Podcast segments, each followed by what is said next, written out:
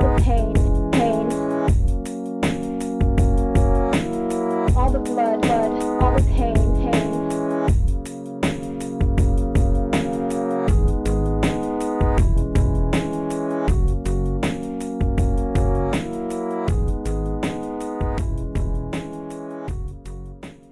Crime Salad listeners, what is up? I'm Ashley, and with me always is my partner in crime, Ricky. Hey, guys. We're the host of Crime Salad, a true crime podcast. And for this episode, we will cover for what has been just about a 20-year ongoing case, the missing case of Alissa Turney. When Alissa Turney disappeared from her Phoenix home in May of 2001, her siblings believed their father when he said that she had ran away to California. Despite how out of character running away would have been for Alissa, there was little evidence to the contrary. It was not until more than 5 years later that her case was revisited when a serial killer in a Florida jail told a guard that he had murdered Alissa. As investigators reopened the case to substantiate this claim, they also began to find a new suspect, Alissa's stepfather, Michael Turney. As new allegations of abuse emerged and unsettling details of a larger murder plot come to light, Alissa's sister Sarah began to rethink everything she knew about her father and sister. On a quest for justice, Sarah spent years digging through family videos, interviewing friends and family, and reaching out to the media through podcasts, YouTube, and news outlets. Despite investigations by officials, much of what we know about Alissa Turney's disappearance now comes directly from her sister. It's through Sarah's dedication that justice for Alissa's disappearance and assumed murder will hopefully be found. Alissa Turney was born in 1984 to Barbara Strom. Barbara had a troubled relationship with Alissa's biological father, and when they divorced, she married Michael Turney in 1987. Michael was a former deputy for the Maricopa County, Arizona Sheriff's Office, and the family took up residence in Phoenix. Michael had 3 sons, and Barbara had an older son in addition to Alissa. After being married for a year, the couple had a daughter together and named her Sarah.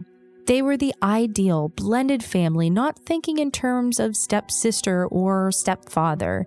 Michael had officially adopted Alissa as his own child just before Sarah was born. Things were going very well for this family. But just a few short years later, when Sarah was 4 and Alissa was 8, Barbara died of lung cancer. It was aggressive and fast-moving, and despite chemotherapy, she passed away from her illness at the age of 34. The loss of their mother was devastating for the young girls, and for Michael, the loss of his wife completely broke him. He had already been struggling with his mental health since losing his job at an electrical company, but his depression hit at an all-time low after Barbara's death. In his sorrow, things changed around the house, and he began to treat the 2 girls very differently. For Sarah, she was allowed to do anything she wanted. She had more freedom than ever. But for Alissa, he became obsessively controlling over her life and her actions. He would monitor her phone calls and always searched her belongings. He had a list of rules for her, and only her, that he hung up prominently in the house. And like any teenager, regardless of the roles, Alissa had a rebellious side. She occasionally smoked marijuana with her friends and ditched school, but overall, she was a good student in class. She had a tight-knit group of friends, a steady boyfriend, and was close with her siblings. The last time Alissa was seen is her last day of her junior year in high school. On May 17, 2001, Michael Turney picked her up from school early, and the 2 went out for lunch before going home. Michael reported that the 2 had an argument that afternoon about Alissa wanting more freedoms. When he refused to budge, she stormed into her room. Michael left the house around 1 p.m. to run around and do some errands and pick up Sarah from school. This was also Sarah's last day of 7th grade, and she spent the afternoon cooling off at a water park with her friends. But when Michael didn't arrive to pick her up on time, she walked over to a friend's house to let him know where she was. When he arrived to pick her up, It was around 5 p.m., and he told Sarah that Alissa wasn't answering her phone. He had Sarah call her cell phone as he drove them home. When they got back to the house, they found Alissa's room a complete mess. The contents of her backpack had been thrown around the room, and sitting on the dresser was her phone next to a note that read, "Dad and Sarah, when you dropped me off at school today, I decided I really am going to California. Sarah, you said you really wanted me gone. Now you have it. Dad, I took $300 from you. That's why I saved my money." Initially, Sarah wasn't surprised. Alissa had been talking about leaving to stay with an aunt in California recently, and she had been more at odds with her father than ever. Michael alerted the police that night to report Alissa as missing, but the investigation was fairly thin as she was believed to be a runaway. A few things about this scene didn't quite add up, though. Alissa hadn't taken much with her, leaving behind things like makeup, her keys, and her cell phone. She also had $1,800 in her bank account, but she hadn't accessed the funds. The only apparent evidence was that she'd taken a black backpack with her, and there wasn't much to suggest a foul play. About a week after she had been seen by her family, Michael reported that Alissa had called him from a payphone in California. During the short call, he said Alissa blamed him for leaving and that she wasn't going to come back home. And then the phone line went dead. This was the last time that anyone reported hearing from Alissa Turney. Despite being close with her friends and her family, she never reached out to anyone else. Her social security number had never been used, meaning that if she was actually in California or anywhere else for that matter, she never applied for a job or enrolled in school. In the years following Alissa's disappearance, Michael began to say that he believes something terrible has happened to Alissa. He made claims that someone had been following her and that the police weren't doing anything. He had to take matters into his own hands. He would make trips out to California to look for her and hand out flyers. He put up missing person signs around town and would talk often about Alissa. According to Sarah, though, Michael would talk to anyone about Alissa except for the police. Michael refused to take a lie detector test or hand over any home surveillance videos that might help investigators find her. Sarah Turney was only 12 years old when Alissa vanished. She spent that summer sleeping in her sister's bed and wearing her clothes, always believing that her sister would return home soon. As the years went on, it became to really sink in that Alissa probably wasn't coming back.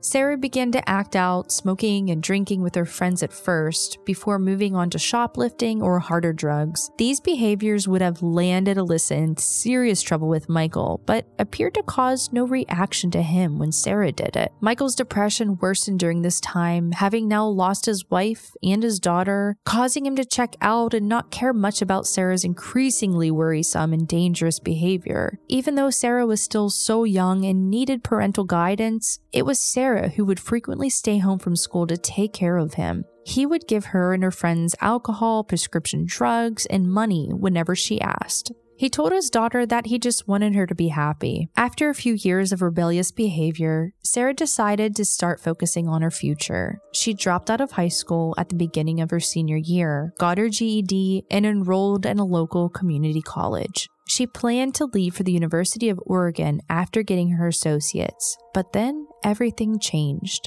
If you remember, at the beginning of the story, we mentioned that Alissa's case resurfaced a few years after her disappearance, after a serial killer confessed to her murder. Thomas Hymer is a Florida man who had been imprisoned for the murder of Sarah Goodman, a woman he strangled and stabbed before hiding her body under a hotel bed in Texas. Since 2003, he had been serving a life sentence for her murder. After 3 years in prison, he began to send letters to investigators claiming to be a serial killer who had murdered over 20 girls and women who had gone missing. When shown a lineup of photographs of the missing women, Hymer identified Alissa Turney as one of the victims. At this point, Alissa had been gone for 5 years with no leads. Two detectives from Phoenix Department of Missing and Identified Persons Unit flew to Florida to speak with Hymer about Alissa. During their interview, Hymer described how he murdered Alissa in a similar way to his previous victim, but certain details did not add up. Thomas claimed that she was a heroin addict, something that none of Alissa's friends or family could confirm and certainly would have noticed. As the detectives pushed him further and had him take a lie detector test, his story continued to fall apart. By the end of their questioning, Hymer admitted that he had killed a girl, but that it most likely wasn't Alissa at all. The detectives assumed that he had seen her picture in a newspaper and wanted to use it to gain fame. While Hymer's confession was a dead end, the new detectives began to spot glaring inconsistencies in her case that were not previously looked into.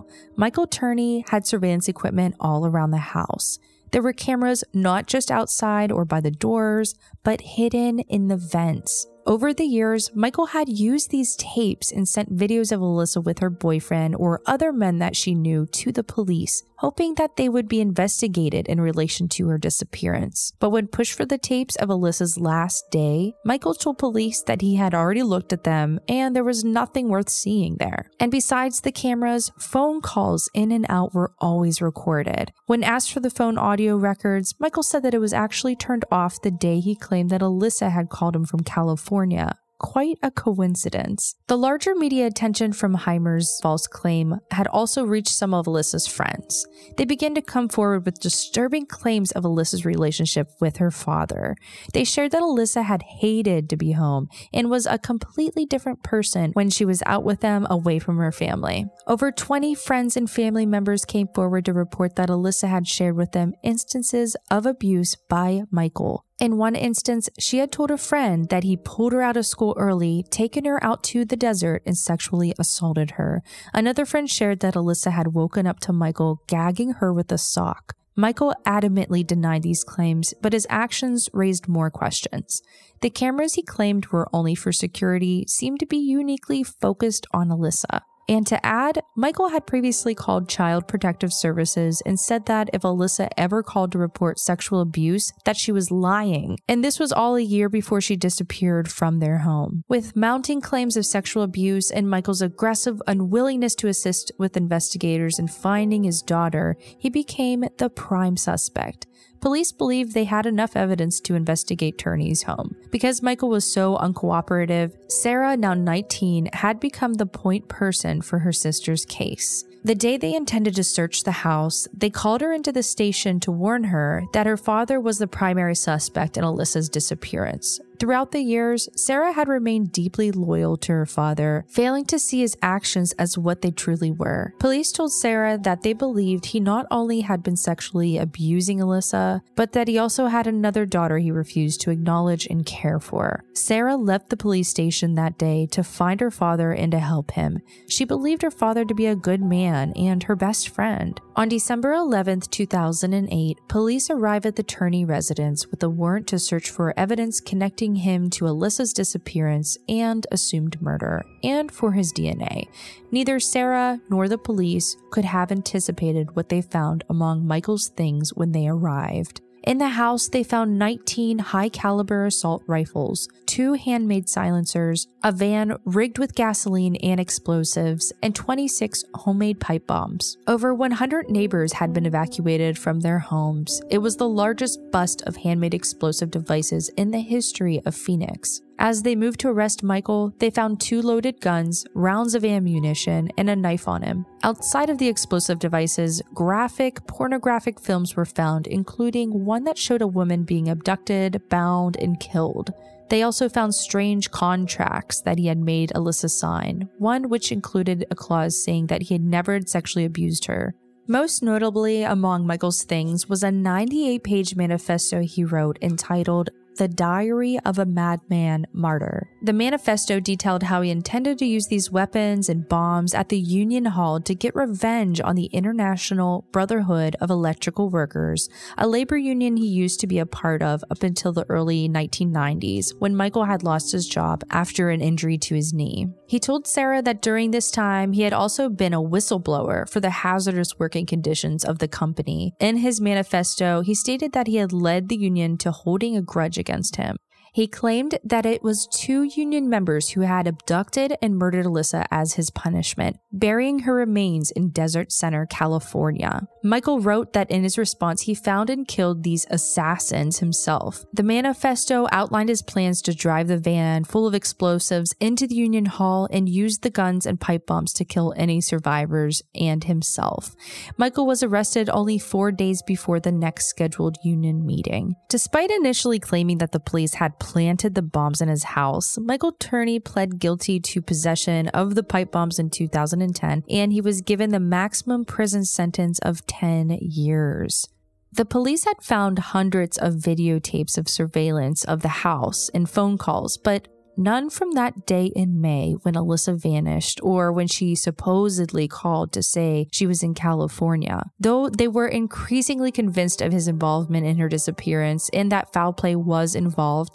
Police had no direct evidence to convict Michael. The difficulty of prosecuting, they said, was also exacerbated by there being no body found.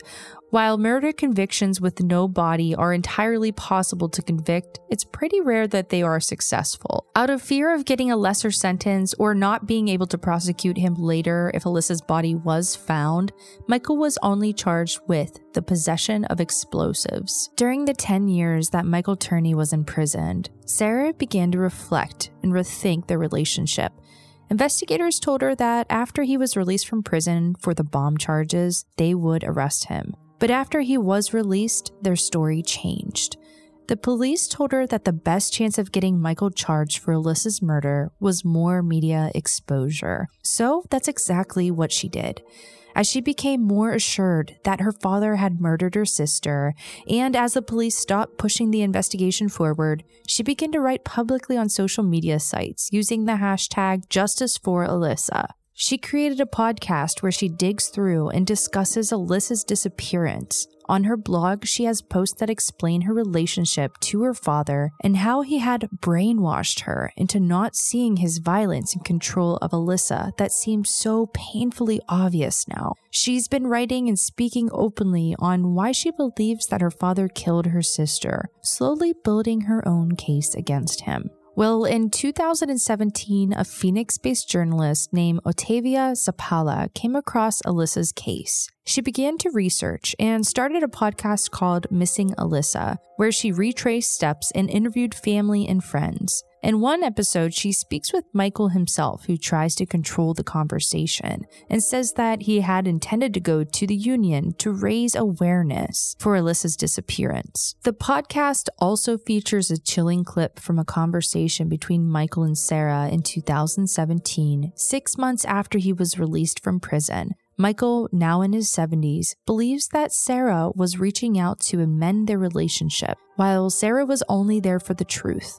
She asked him what had happened to Alissa, and the answer Michael gave, he'll confess the truth on his deathbed, or if the state agreed to give him a lethal injection 10 days after confessing. While this seems like a clear admission of guilt, investigators say that this is inadmissible evidence in court. Despite all of Sarah's work without a body and more physical evidence, police faced massive difficulty in prosecuting him for her murder. According to Sarah, the Missing Alissa podcast and her own work has made a space for people to come forward and share details about what happened to her sister, particularly people who are afraid of Michael. It's through this that more details of his abuse have come to light. Friends and family have been able to share their testimonies, and the true crime community has been essential in researching more about Alissa's case. So now we jump forward to just this year. At this point, it's been nearly 20 years since Alissa Turney vanished.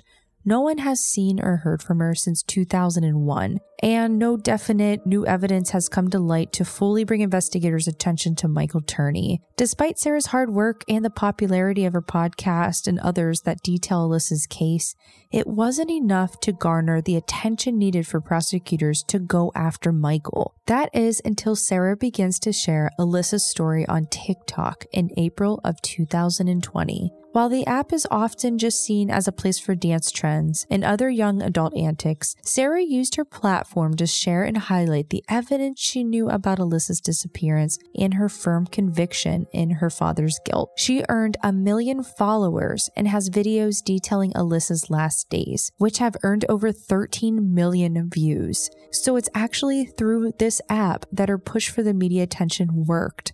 Petitions with almost 300,000 signatures were made, and enough voices rallied behind her. And as awesome as it sounds, prosecutors were willing to take notice.